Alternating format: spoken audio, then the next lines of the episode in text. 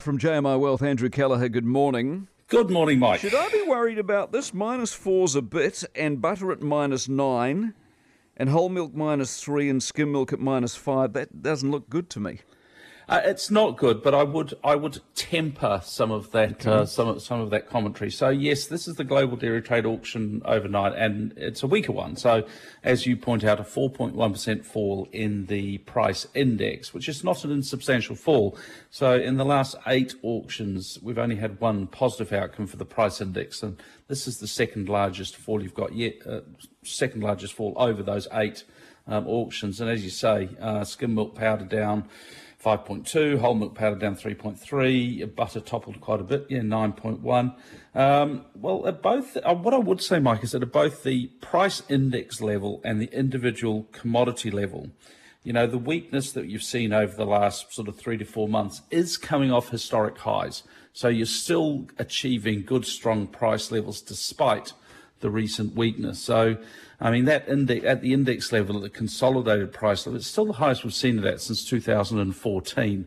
Um, skim milk, skim milk powder and whole milk powder also at very high historic levels. So I think that tempers some of the sort of initial shock at seeing a 4.1% fall in the in the index.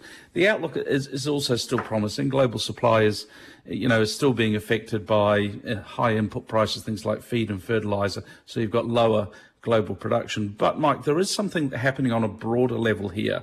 And um, interestingly, just overnight, I saw a chart released on uh, commodity prices and the fact that we've seen a normalization in commodity prices, particularly food commodity prices, over the last quarter. So I'm talking about things like uh, soybeans, wheat, and corn. Uh, the prices at the end of June were all lower than they were at the end of March. So some of the heat has come out of food commodity prices in the last few weeks, and contributing to that are concerns over growth. But we'll wait. Uh, one thing I will wait to see is I want to wait and see some of the detail uh, for the global dairy trade auction, see what's happening with China demand. Another uh, positive overnight. You know how um, yesterday I said the Kiwi dollar was flirting with the 62 cent level mm. against the US dollar. Well, we've seen general strength in the big dollar, in the US dollar overnight, and that means that 62 cent levels has scuttled, uh, and we're now down at 61.40.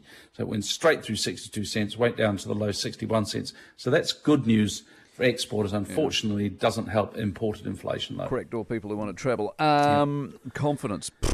Well, yeah. So, quarterly survey of business opinion. Now, so the key takeaway here, Mike, is that this survey has confirmed the downbeat mood that has been presaged in the higher frequency surveys, the monthly surveys that we've been talking about sort of relatively regularly. So business confidence at its weakest level since March 2020 also very much confirmed the very well publicised issues of rising costs, higher interest rates, and a crippling shortage of labour. So, just quickly have a look at some of the numbers. Uh, one positive number: a net 1% of businesses reported a decline in their own trading activity in the June quarter. That improved from the March quarter, which was minus seven. March quarter, um, Omicron affected, so more people are back at work over the June quarter, but a net 62% of businesses expected deterioration in general economic conditions over the coming months. That was at 34%. So big lift in negative expectations. Their own trading activity fell from uh, expectations of their own trading activity fell from uh, fell to minus 11 from plus 5. The services and building sectors there very downbeat. 71 and 70% respectively expect worsening conditions. Uh, architects reporting a bit of a decline in housing construction activity interesting to see how that feeds through. Forward profit expectations are falling. So if you make lower profits, that affects your investment and ultimately your employment intentions.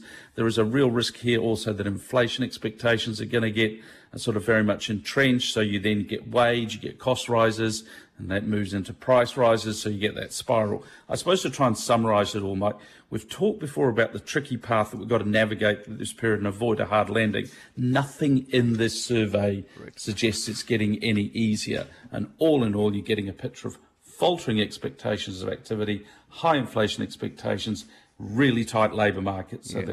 But apart from that, it's really good. So what are the, what wonderful are the eh? numbers? A, wonderful A. Happy Wednesday. Jeez. Happy Wednesday. Numbers.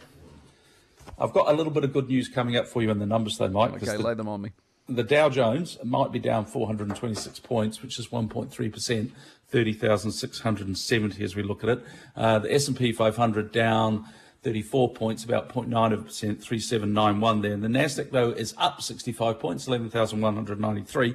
FTSE 100 uh, overnight fell 2.8 percent, so pretty hefty fall there, uh, 200 points, 7025. The Nikkei was up 270 points yesterday, 26,423. Shanghai Composite 3404, no change.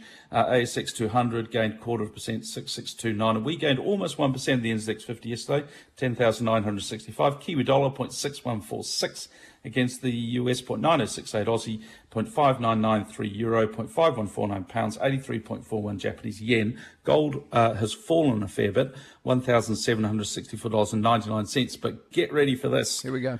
Brent crude. 97. One, not quite, but you're directionally a de- you're directionally in the right in the right in the right way. 113.